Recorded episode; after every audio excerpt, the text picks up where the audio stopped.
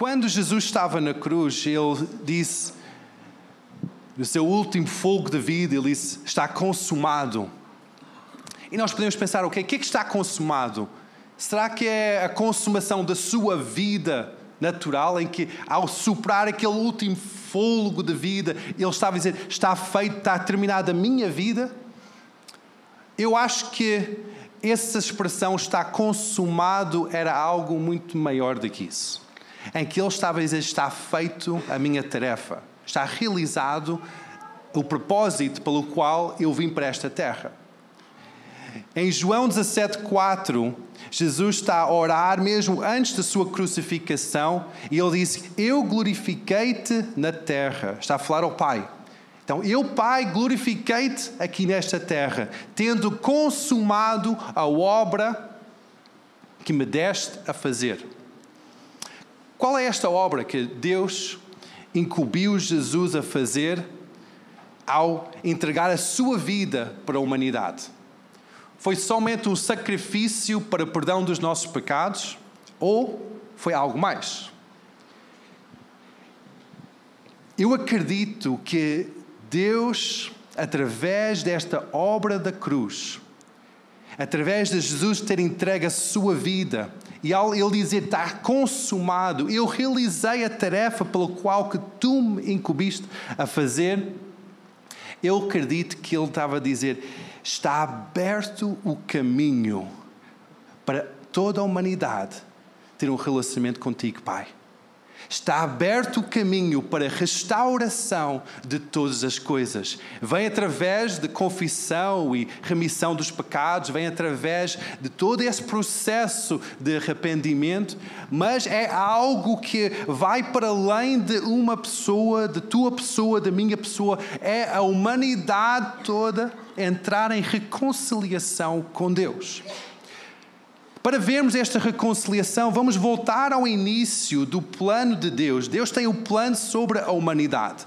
Um plano perfeito sobre a humanidade. Então, para perceber o plano perfeito sobre a humanidade, nós temos que voltar ao início, onde Deus criou aquela impressão digital sobre a humanidade, declarando o, seu, o, o propósito e o plano que Ele tinha para a humanidade logo no início. Então, Gênesis 1, versículo 27 e 28. A palavra de Deus diz assim: E criou Deus o homem, a sua imagem, a imagem de Deus o criou, macho e fêmea os criou. Versículo 28. E Deus os abençoou e diz: Frutificai e multiplicai-vos e enchei a terra, sujeitai-a sujeitai e dominai sobre os peixes do mar, sobre as aves dos céus e sobre todo o animal que se move sobre a terra. Então está aqui o, o plano geral que Deus tem sobre a humanidade. A humanidade é criada à imagem de Deus, a semelhança de Deus, mas depois, na segunda parte deste versículo 27, ele diz que e criou o macho e a fêmea, criou o homem e a mulher. Então nós vemos aqui que o plano de Deus é ter uma humanidade que entra em relacionamento com Ele, que cria aquele domínio da sua presença, do seu reino sobre a terra, mas aqui nós vemos uma distinção clara entre Deus criou a humanidade, mas criou duas partes desta humanidade. Criou o macho e criou a fêmea. Não significa que um é mais importante do que o outro, não significa que um é mais poderoso até do que o outro.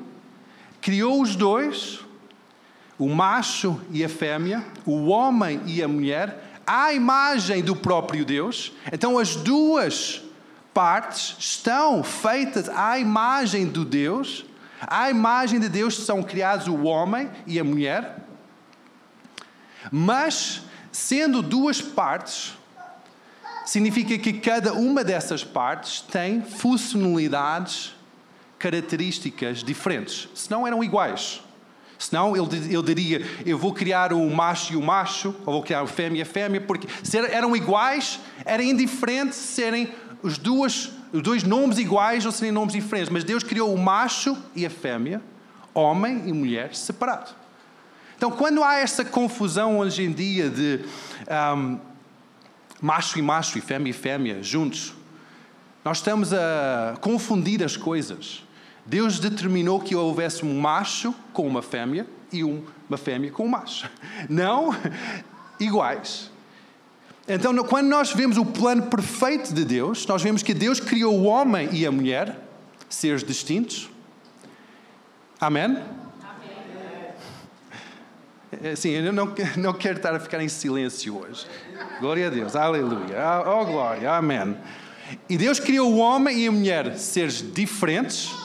Então, os dois são criados à imagem e semelhança de Deus, mas os dois são diferentes.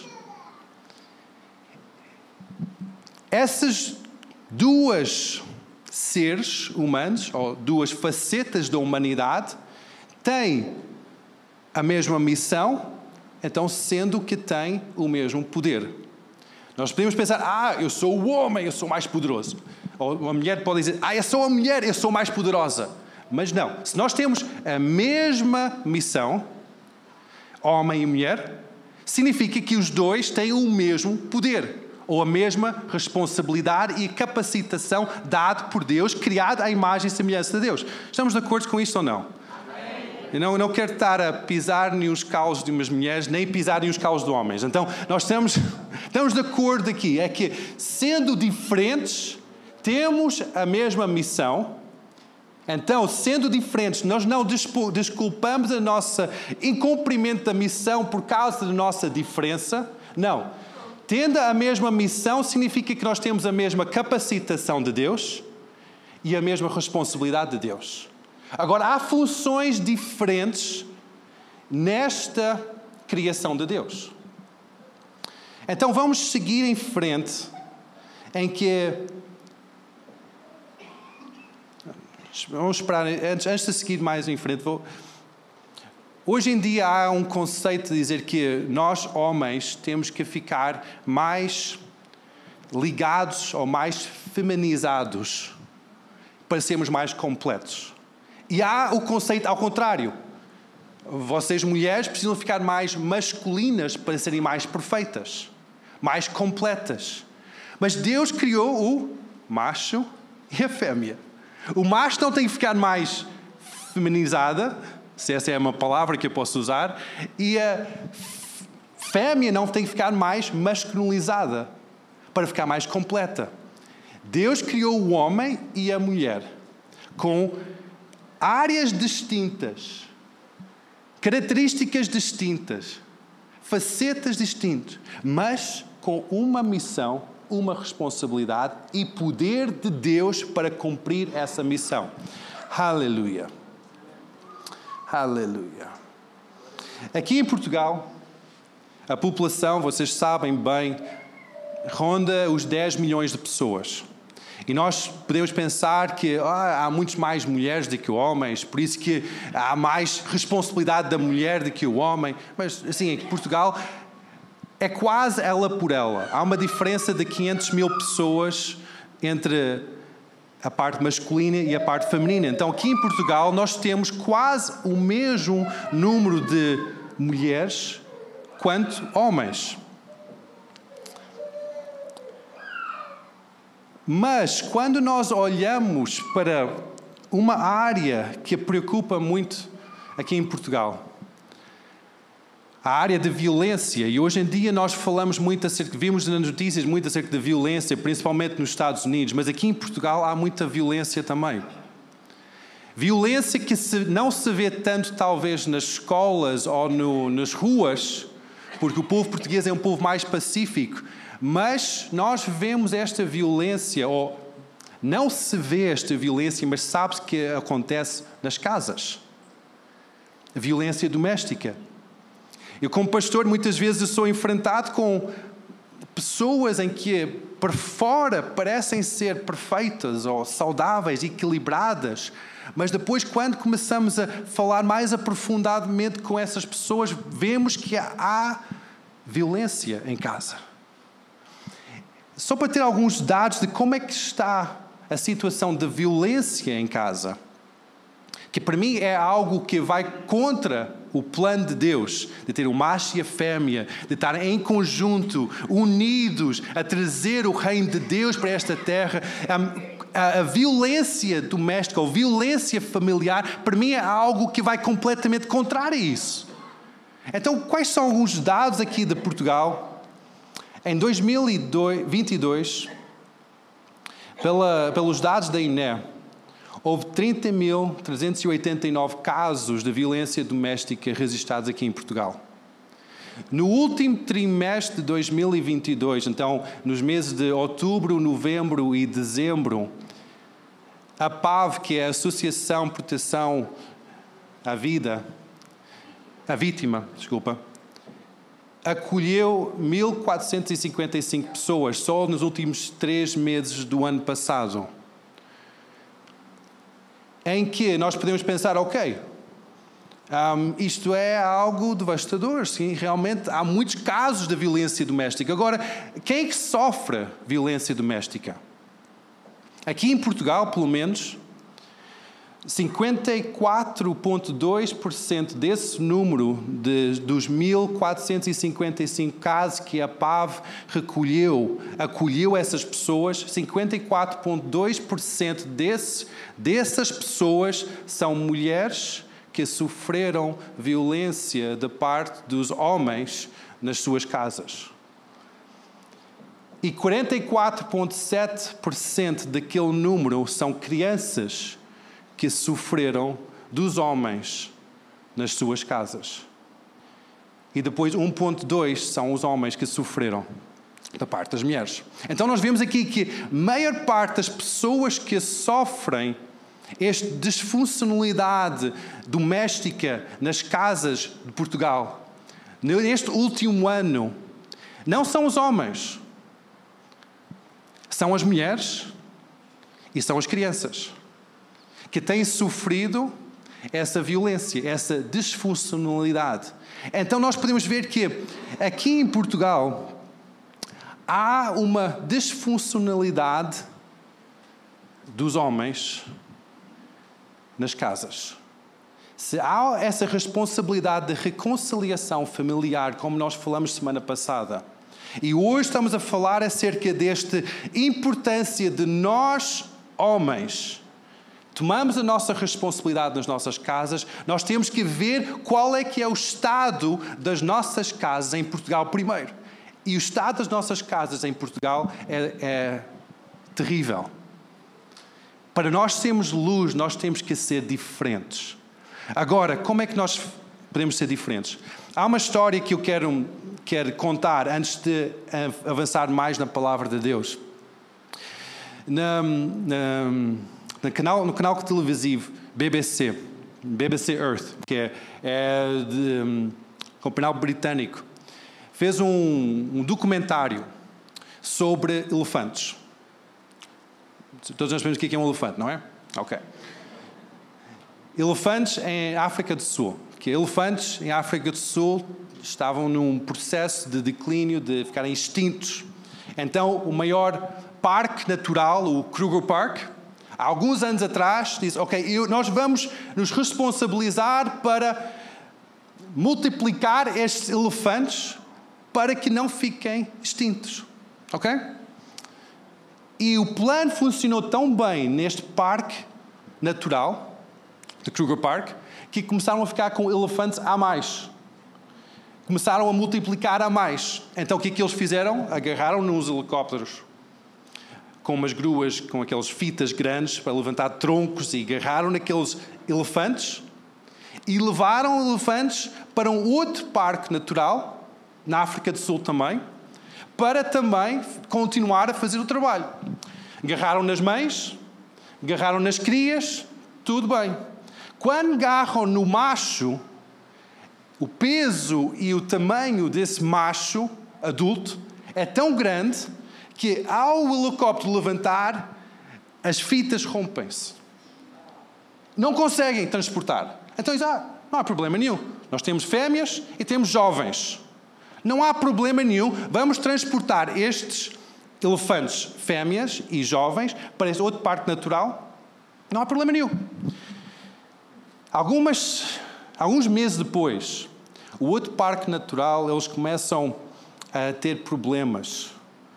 Outro animal, uma espécie que estava a ficar extinta, começou a morrer. Começaram a ficar mortos os rinocerontes brancos, aqueles rinocerontes que estavam em extinção. E também outros animais começavam a ficar mortos naquele parque natural, naquela reserva. E começaram a ver que não era nenhum predador natural que estava a matar esses rinocerontes, esses outros animais naquele parque, porque não estavam até a comer os animais. Quem estava a matar, ou qual animal estava a matar os rinocerontes brancos, eram os jovens elefantes. Eles começaram a ficar: ok, o que é que nós fazemos? Ou nós um, castramos os jovens elefantes, mas depois não vai haver multiplicação, criar uma nova geração. Então, o que é que nós fazemos? E eles viram que em Kruger Park não havia essa violência perante os outros animais, de parte dos elefantes, mas neste outro parque havia. E qual é que é a diferença? Num parque havia os machos adultos e outro parque não havia os machos adultos. Então eles decidiram: vamos agarrar em alguns machos adultos do Kruger Park e levá-los até este outro parque natural. Em, num prazo de uma semana, a violência parou. A violência, aquele, o morto aos outros animais, aquela um, violência, parou completamente. Porquê? Porque os jovens elefantes viram o exemplo do macho e seguiram o exemplo do macho e portaram-se bem. Porque naquela altura, dos jovens, e é a mesma coisa nos humanos, quando nós somos jovens, um, nossos hormonas e a nossa mente está louca. Se nós não temos homens ao nosso lado para dizer agora não, para, aguenta, nós vamos fazer coisas que vai danificar toda a sociedade à nossa volta. Aconteceu com os elefantes e acontece conosco. A grande razão porque há este indício de violência doméstica, ao meu ver, é porque não há homens de Deus nesta sociedade. E é algo que é preocupante é algo que nós, como homens de Deus, nós devíamos pôr a mão na consciência e dizer: será que eu estou a ser um homem de Deus? Será que eu estou a ser um exemplo para os outros jovens à minha volta, para as crianças à minha volta, de que, que é ser um homem de Deus? Agora, o que, que é o plano de Deus sobre o homem? Vamos continuar a ler, e é Gênesis 2, versículo 15. Diz assim: E tomou o Senhor Deus o homem, agora não está a falar acerca da humanidade, está a falar acerca do homem, porque Eva ainda não foi criada neste, neste versículo. Diz: E tomou o Senhor Deus o homem e o pôs no jardim do Éden, para lavrar e o guardar.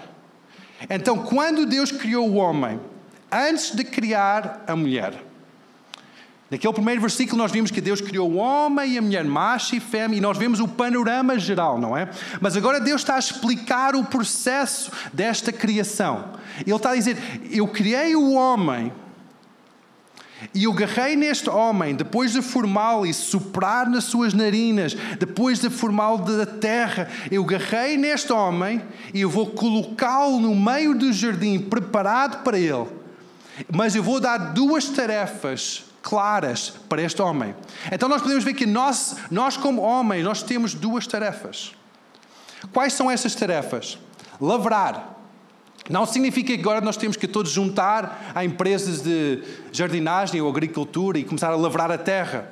Lavrar, no texto original, significa trabalhar, servir, arar também, trabalhar a terra, ou dominar ou escravizar trazer autoridade para o local onde nós estamos.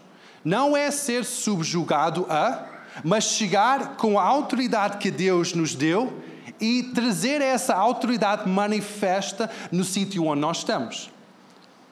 O que é que nós estamos a fazer? Será que nós estamos a deixar a fêmea tratar disso? A mulher tratar disso?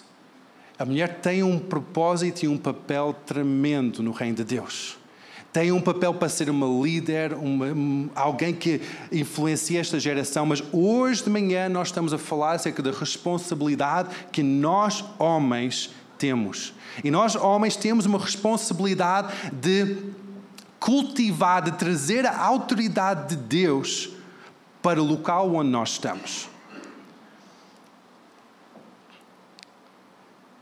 E guardar Guardar significa colocar um muro à volta, proteger, cuidar, não deixar entrar invasores. Essa é a nossa tarefa. Nós podemos perguntar, ok, como é que está a minha casa? Primeiro eu vou voltar para trás, porque eu sei que há homens aqui que não têm família, não têm filhos, não têm esposa, mas têm a sua própria vida. Então vamos voltar para trás, simplificar a coisa. Sendo homem, como é que tu estás a desenvolver a tua responsabilidade? Eu, ao pregar esta mensagem, eu estou a pregar não somente para vocês, mas para mim. Eu, ao pregar, não estou a dizer que eu sou perfeito, que eu já cheguei lá. Eu gostava de ter chegado lá. Eu gostava de, mas eu tenho um alvo que eu quero chegar a este, eu quero lavrar e guardar. Eu quero lá chegar. Por isso que nós estamos juntos nesta caminhada de sermos um homem de Deus. Mas homem de Deus significa que nós temos que trazer a autoridade de Deus para o sítio onde nós estamos e temos que guardar dos invasores à nossa vida. Invasores, hoje em dia, vêm por N situações diferentes. Principal invasor que nós vemos vem através dos ecrãs que nós temos à nossa frente. Obrigado. Vem através dos ecrãs que nós temos à nossa frente. Nós, homens, nós podemos deixar que invasores entram na nossa vida sem ninguém saber. Sem ninguém saber que nós estamos a ser roubados através de coisas que deixa, entram através do telemóvel, televisão, tablet, uma série de coisas. Antigamente, quando eu estava a crescer, quando eu tinha 12, 13 anos, não havia muita exposição por meios eletrónicos para ver coisas que nós não devemos ver como homens e também como mulheres para ver pornografia, falando em termos adultos aqui, tinha que ir para uma revista, tinha que comprar cassetes de VHS, tinha que ir e esforçar-se muito para isso. Hoje em dia, hoje em dia, uma criança que tem um, um smartphone tem acesso a toda série de lixo Todos os invasores entram pela nossa casa. Muitas vezes nós queremos. Agora, falar para pais. Agora tenho dois filhos que são crescidos, mas eu já tive filhos mais pequeninos. E eu sei que filhos mais pequenos muitas vezes fazem birras, têm uma forte opinião e quase leva-nos a pais como seus servos, em que para calar uma birra, para calar um, uma opinião forte, nós damos tudo. Mas será que ao darmos tudo, nós estamos a abrir a porta para o inimigo entrar e roubar o coração, roubar a identidade, a pureza de nossa criança? Será que nós, homens, nós estamos a abrir a porta? Da nossa casa, dos nossos filhos, para os invasores? Ou será que nós estamos a guardar? Nós, homens, temos uma grande responsabilidade, senão, tal como os elefantes, Nós vamos querer um dia haver paz, mas não fizemos o nosso trabalho. E vai começar a haver desordem, desordem, desordem, desordem. E tudo tem a ver com a nossa responsabilidade como homens. Quem consegue dizer amém? amém. Eu só ouvi as mulheres hoje. Aleluia. Homens, amém? amém? Aleluia. Nós não podemos esperar que as nossas esposas façam, fazem o nosso trabalho. Nós temos trabalho para fazer. Nós temos responsabilidade como homens de Deus. Nós temos trabalho para fazer. Nós podemos pensar: ah, mas eu não sou capacitado nisso. A minha mulher tem tanto mais jeito do que eu para cuidar, para fazer, para impor limites. Então, qual é o jeito que tu tens para estar em frente a um ecrã, para trabalhar 12 horas por dia? Esse é o jeito que tu tens? Não, Deus colocou uma responsabilidade sobre a tua vida, sendo um homem, um macho.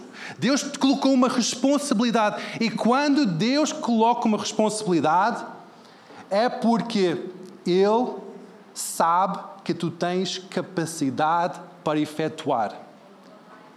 Se Deus dá-te uma responsabilidade, Ele dá-te a capacidade para efetuar. Quem Deus chama, Ele capacita.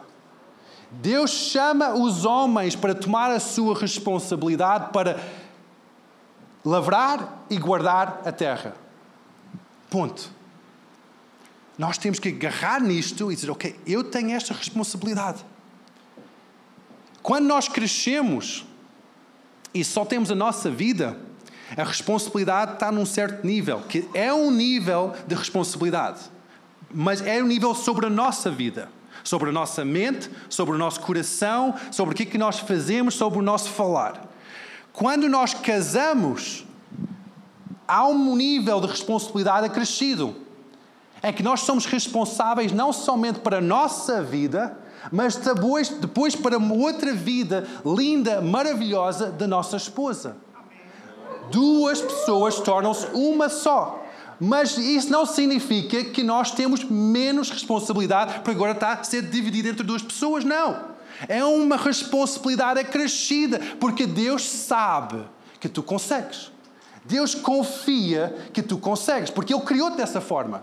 Ele criou-te para estás casado e depois para multiplicar e encher a terra. Porque Ele sabe que tu és capaz de fazer isso. Senão não ias chamar. Ele diz: Não, Ângelo, desculpa lá, tu não tens capacidade para isso. Eu não vou chamar-te para isso. Tu não tens. Eu sei que a tua capacidade está cá embaixo. É só um exemplo. Eu sei, então eu não vou estar a pôr esse peso sobre ti. Mas Deus sabe sobre cada homem desta terra, há uma capacitação sobrenatural, uma impressão digital de Deus Todo-Poderoso, porque nós somos criados à imagem e semelhança de Deus. E se Deus dá-nos este chamado, este propósito, é porque Deus confia em nós. Deus disse que tu podes fazer isso. Tu consegues ser um homem de Deus. Tu consegues ser santo, separado desta porcaria deste mundo. Tu consegues, porque eu criei dessa forma. Não duvide de ti próprio, porque tu consegues. Aleluia. Amém. Homens, vamos embora. Se nós não assumimos a nossa responsabilidade como homens, lamento a dizer que há mais pessoas que vão assumir. Quando nós esperamos que as nossas crianças sejam educadas pela escola,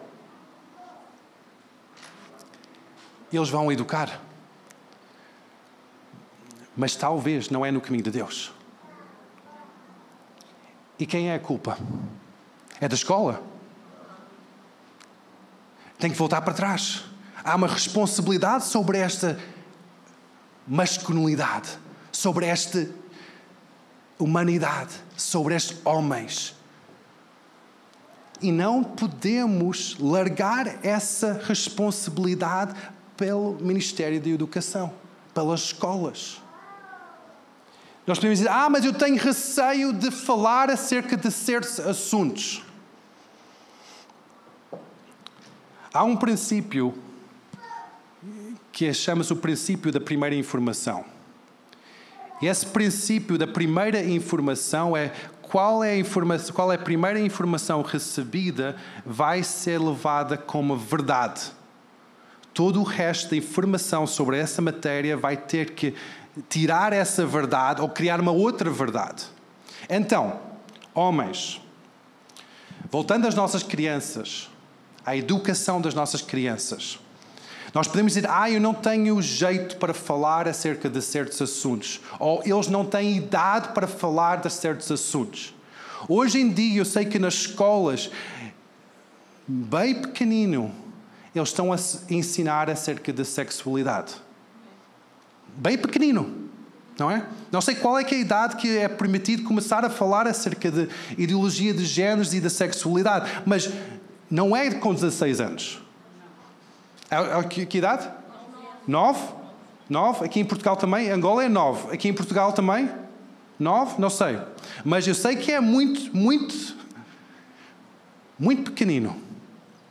Agora, se nós deixamos que a nossa criança seja evangelizada na área da sua sexualidade, através do ensino escolar, essa primeira informação que vai entrar no seu interior, na sua inteligência, nas suas emoções e vai criar aquela impressão de verdade, vai ser o que, que vai ser ensinado lá na escola.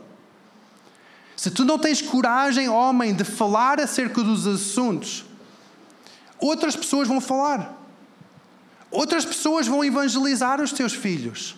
Se não tens coragem de ensinar como dobrar o teu joelho e orar, outras pessoas vão dizer que Deus não existe. Vão dizer que Maomé existe. Buda é Deus. Se tu não tens coragem de exemplificar o que é ter um relacionamento com Deus, as tuas crianças, a geração à tua volta, não vai saber como fazer. Porque tu és o exemplo. Tu és o macho. Tu és o homem que tem a responsabilidade e a capacitação do Deus Todo-Poderoso para influenciar esta geração e levantar uma geração que busca a presença de Deus, que é uma geração santa, separada para Ele. Amém? Nós não podemos descartar isso. Nós não podemos dizer, ah, eu estou à espera de um governo mais cristão para começar a ser um homem santo. Isso não vai acontecer. Este mundo vai ficar pior em pior. Desculpa ser um desmancha prazeres, mas vai ficar mais corrupto e mais corrupto. A palavra de Deus diz que nós, este mundo vai ficar pior e pior. Se nós estamos à espera de um governo cristão para nós começarmos a ser homens de Deus, para começar realmente a sermos alguém ousado, alguém público na nossa fé, esquece. Isto não vai acontecer. Se Deus chamou-te, deu-te uma responsabilidade, porque Ele sabe que tu podes ser um homem de Deus no teu trabalho, na tua escola. Tu podes ser um homem de excelência em qualquer sítio onde tu vais. Tu podes trabalhar a responsabilidade que Deus te deu com excelência, porque tu estás a demonstrar o Rei dos Reis. Tu estás a refletir a glória de Deus, porque tu és criado à sua imagem. Se Ele colocou-te no trabalho onde tu estás, é porque Ele confia na tua capacitação. Não é por acaso que foste aceito naquela entrevista. Não foi porque, por causa dos teus lindos olhos azuis. Não foi por causa disso. Foi porque Deus criou-te, Deus colocou-te, Deus deu-te responsabilidade e com essa responsabilidade vem uma capacitação sobrenatural para refletir a glória de Deus. Amém? Nós, homens, temos que deixar de brincar.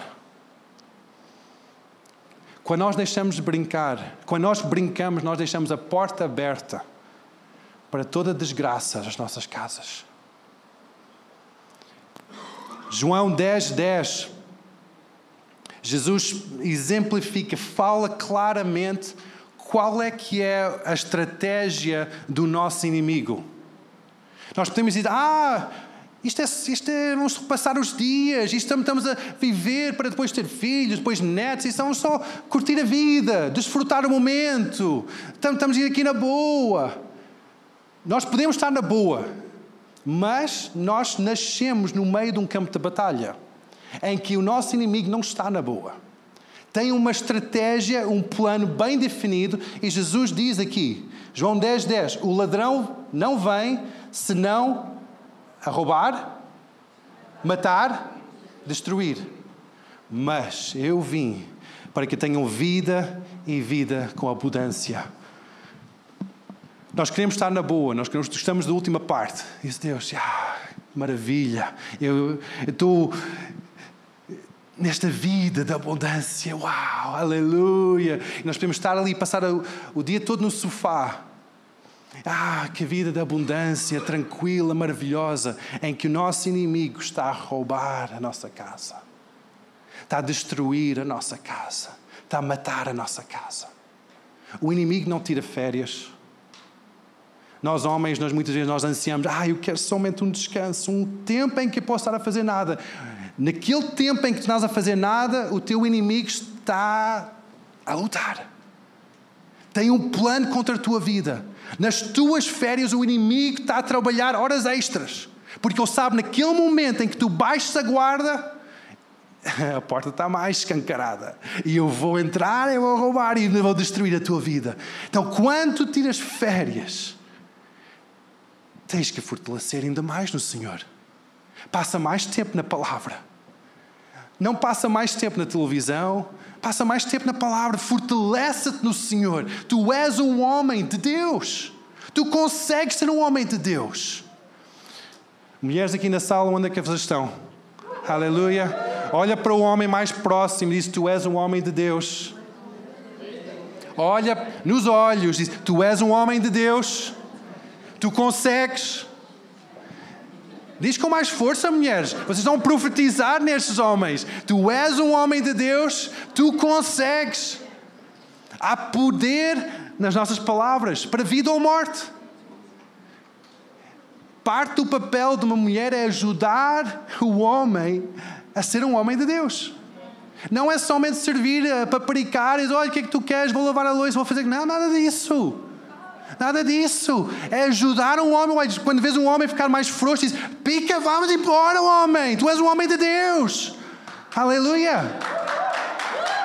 Nós temos que parar de brincar, homens. Temos que parar de brincar. Mulheres,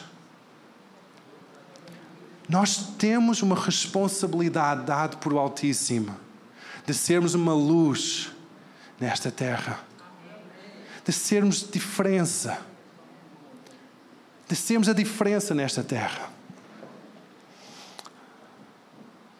Aleluia. Semana passada eu mencionei dois versículos em Malaquias, descrevendo o final dos tempos, os dias em que nós estamos a viver, em que eu sublinhei o facto de que, de que Deus procura ministros de reconciliação homem e a geração seguinte, o pai e o filho, e o filho com o pai. Esta reconciliação é cada um tomar o seu lugar, cada homem levantar. Quando diz assim que. Vamos ler novamente estes versículos. Malaquias 4, versículo 5 e versículo 6. Mesmo antes de Mateus. E assim: Eis que eu vos envio o profeta Elias, antes que venha o dia grande e terrível do Senhor. Versículo 6: E converterá o coração dos pais aos filhos, e o coração dos filhos aos seus pais, para que não venha e fira a terra com a maldição. Tem que haver uma conversão e tem que haver um coração. Tem que haver uma mudança de olhar. Nós, homens, nós, pais, temos que deixar de olhar para o nosso umbigo, para o nosso fazer, para o nosso projeto, pelo nosso sucesso. E temos que converter, virar o nosso coração para a responsabilidade que Deus nos deu. e ter o coração que ama esta próxima geração. Que é coração que não somente ama a si próprio, porque nós homens, nós somos peritos em amar nós próprios. Nós sabemos muito bem amar nós próprios.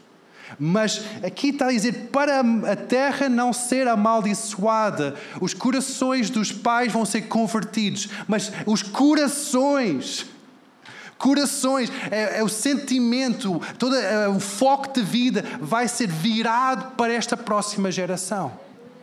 Nós temos uma responsabilidade de levantar esta próxima geração. E esta geração de jovens tem uma responsabilidade de honrar e levantar a geração passada. Nós temos essa responsabilidade. E quando nós fazemos assim, o que, é que acontece? Em vez de haver maldição na terra, há benção. Amém? Nós podemos ler este versículo ao contrário. Quando o homem e a mulher se convertem, começa a tratar desta próxima geração, Deus começa a abençoar a terra. É a sua intenção abençoar a terra. Mas essa bênção vem através de nós tomarmos o nosso lugar, assumirmos a nossa responsabilidade de homens e mulheres de Deus. Aleluia.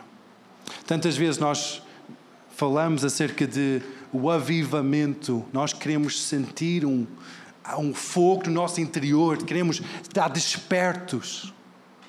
E nós oramos muito por isso, e meia parte das profecias na Bíblia, de Joel, é fala que Deus vai derramar o seu espírito sobre toda a carne, e vai haver este avivamento, e nós desejamos, oramos para que haja este avivamento. Mas o propósito de um avivamento é para que haja uma revolução e depois que haja uma reforma. Avivamento traz um despertar, por isso que todos os avivamentos nós vemos hoje em dia são caracterizados pelo arrependimento e a confissão dos pecados. Porque o avivamento é aquele confronto com a realidade de Deus com a nossa realidade atual. E nós dizemos: ups, eu estou mal. Eu tenho que converter, eu tenho que confessar os meus pecados. Por isso que vem o arrependimento, para que haja esta conversão, esta confissão dos pecados, esta mudança de caminho. O arrependimento é isso: é, estamos a ir numa direção e nós dizemos: não. A palavra de Deus diz que o homem é assim que a mulher é assim, que a casa é assim, que a igreja é assim. Eu vou realinhar a minha vida de acordo com os planos de Deus. Isso é o arrependimento, que é característico do avivamento. Se tu estás a clamar para o avivamento, põe a mão no coração e começa a arrepender-se.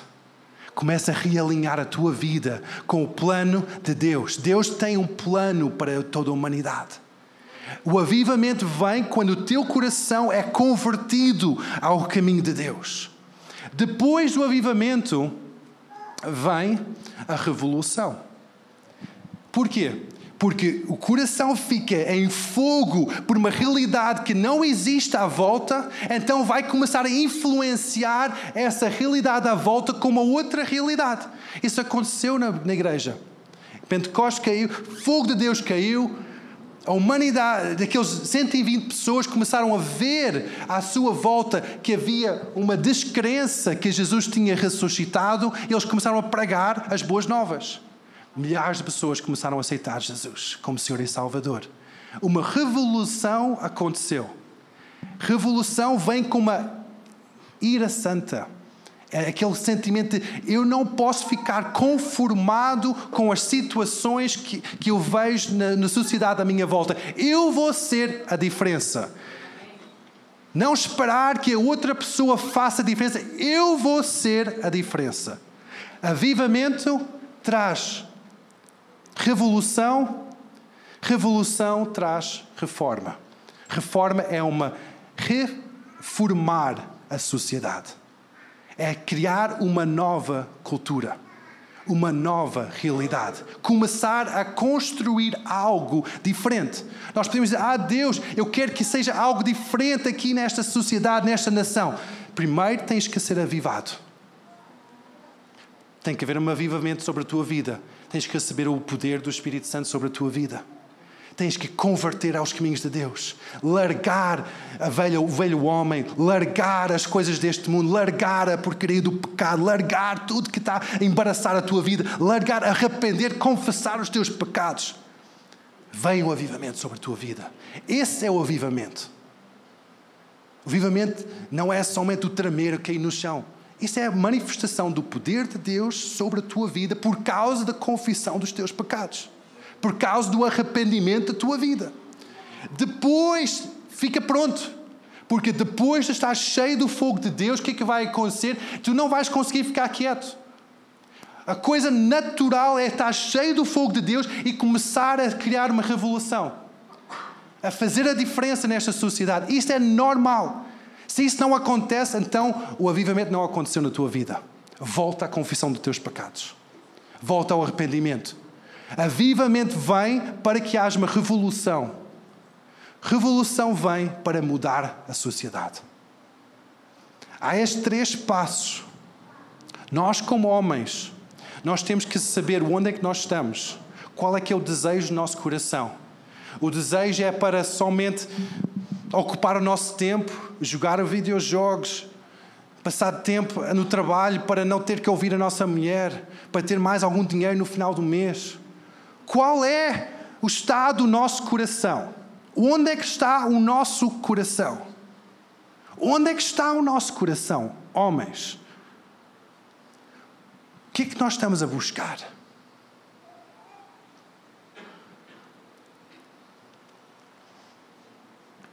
O que é que estamos a buscar? Estamos a pregar o reino de Deus, mas estamos a buscar nosso próprio conforto? Estamos a pregar o amor, mas depois não sabemos falar amor. Somos brutos.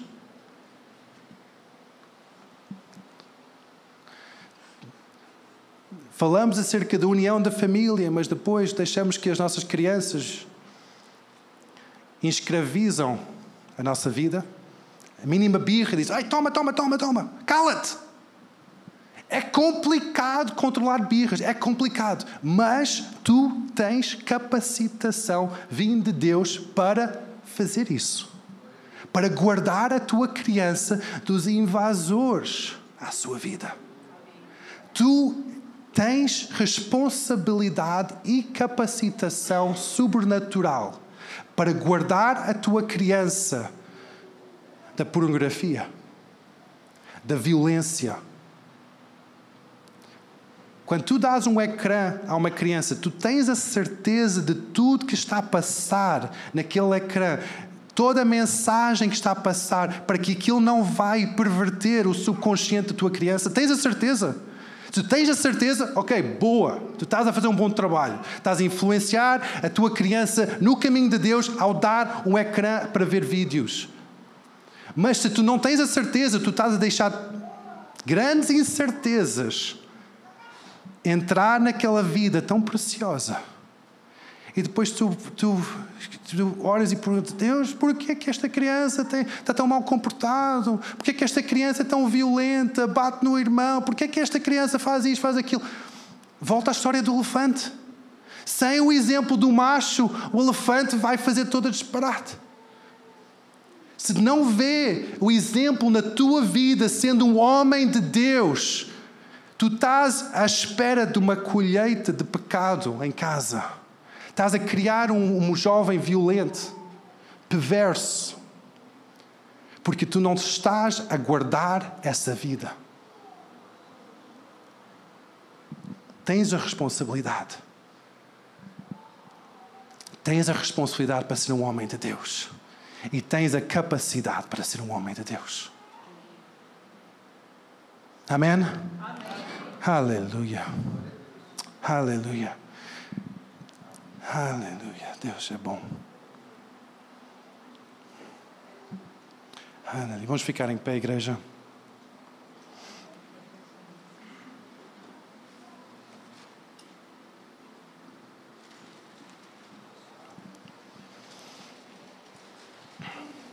Aleluia. Aleluia, Senhor.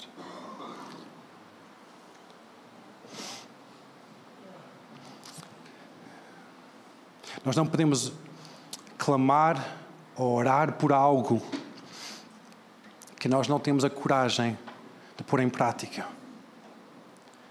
Tu não podes, não podes clamar por santidade se tu não tens a coragem de dizer, ok, eu vou largar o pecado. Quando tu clamas por mais de Deus, clamas por santidade, clamas por avivamento, clamas por esta geração, quando tu estás a clamar, tu estás a, dizer: Deus, eu estou aqui, usa-me a mim. Eu quero ser usado por ti, Senhor. Eu quero que a minha vida seja um reflexo daquilo que é ser um homem, uma mulher de Deus. Hoje eu falei muito acerca de, de sermos um homem de Deus, mas eu sei que, que muitos destes princípios vocês, mulheres, também podem aproveitar de ser uma mulher de Deus. Mas hoje eu queria bater mesmo nesta tecla, porque nós precisamos ser homens de Deus. Aqui nesta igreja nós precisamos de vocês, homens, sendo homens de Deus. Mesmo jovens, sendo jovens de Deus, homens de Deus, influenciadores de Deus à sociedade à volta. Nós precisamos disso. Nós podemos orar, Deus, impacta esta sociedade, impacta esta cidade com tua glória. E são orações fantásticas, mas esse impacto vem através da tua vida. Quando tua vida reflete a glória de Deus, as pessoas vão ver e dizer: Uau, o que é isto? Quem é esta pessoa? A glória de Deus é vista através do reflexo da sua glória na tua vida a reflexo da sua glória da tua vida vem por causa da transformação. Deixando as coisas para trás ficam, persigo para o alvo. Já não sou uma velha criatura, sou uma nova criatura em Cristo Jesus. Eu não vou fazer mais isso. Eu não vou abrir mais aquele site. Eu não vou deixar mais isso acontecer na minha casa. Hoje, não. Nós temos que ficar na brecha. Nós temos que dizer: não mais. Eu não vou fazer isso mais. Tu tens a capacidade para dizer não não é mais forte que tu. A tentação não é mais forte. A palavra diz que Deus não traz tentação maior do que nós podemos enfrentar. A tentação não é mais forte do que a tua capacidade de dizer não. Nós temos a responsabilidade de resistir ao diabo e ele vai fugir de nós. Nós resistimos e dizemos que não, aqui em casa não. Com os meus filhos não. Na minha esposa, não, isso não vai acontecer mais. Na minha vida, não. No meu trabalho, não, não vai acontecer. Tu tens essa coragem de dizer isso. Amém? Quem tem a coragem, põe a mão no ar. E dizer: Deus, eu quero apresentar-me como um sacrifício vivo. Põe a mão no ar e diz: Deus, perdoa o meu pecado. Limpa-me, Senhor de toda a mistura com este mundo, de não assumir a minha responsabilidade como um filho do Altíssimo. Deus, perdoa-me, Senhor. Perdoa-me, Deus. Aleluia, Senhor. Aleluia. Deus, perdoa-me, Senhor.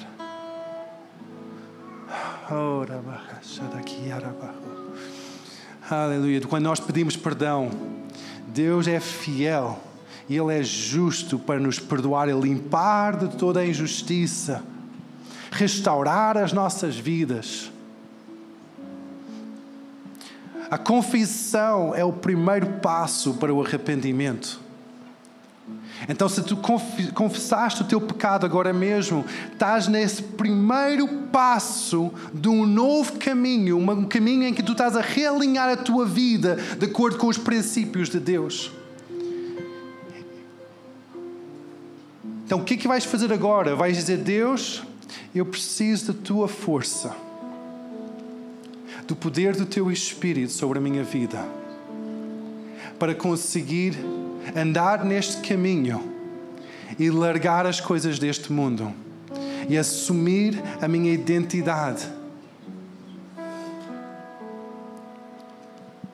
Pede que o Espírito Santo venha sobre a tua vida agora mesmo.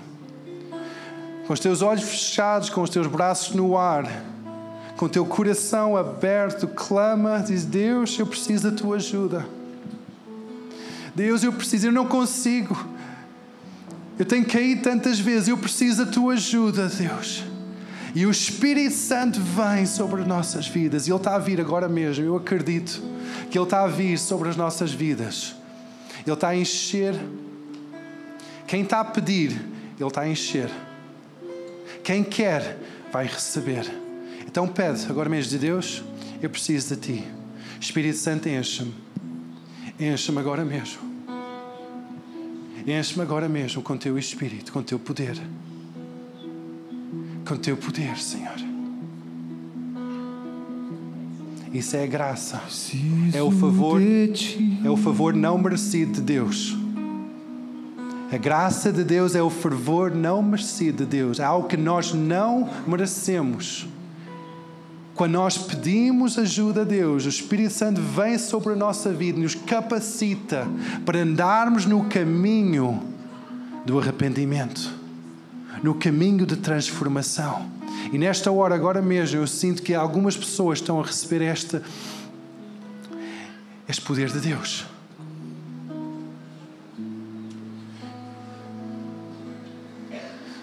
Eu sei que algumas pessoas estão a receber este poder de Deus. Então, o Espírito Santo vem. Espírito Santo vem. Encha, Senhor. Tu estás a ouvir o clamor do teu povo, Senhor que precisa da tua ajuda, precisa da tua capacitação, Senhor, precisa deste avivar do seu homem interior, porque eles querem ser santos, separados deste mundo, são Deus nesta hora. Enche, Senhor. Enche, Senhor. Enche, Senhor.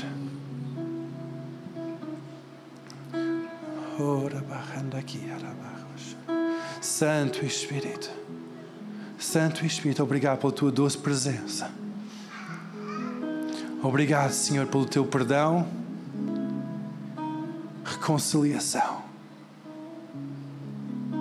Obrigado porque como tu estás a avivar a fé agora mesmo. Acreditar que é possível. O teu passado não dita o teu futuro. Os teus erros não são a tua identidade. A quantidade de vezes que tu caíste não é a tua identidade. Tu não és um caído, tu não és um desgraçado, tu não és um perdedor, tu não és alguém que, que não vence. Tu és mais do que vencedor. Maior aquilo que está em ti do que aquilo que está neste mundo. Tu podes mais de que tens feito até agora, porque Deus vai te capacitar para seres um homem, uma mulher de Deus. Aleluia.